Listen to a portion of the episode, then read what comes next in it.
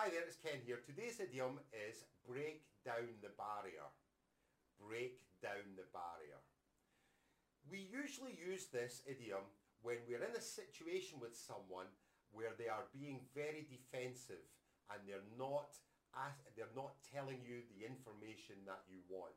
Perhaps they don't trust you and this is why they are quiet and they won't give you information. When we break down the barrier, we start gaining someone's trust and they start speaking to us because they trust us. So for example, we can say, I had to break down the barrier because he just wasn't telling me anything.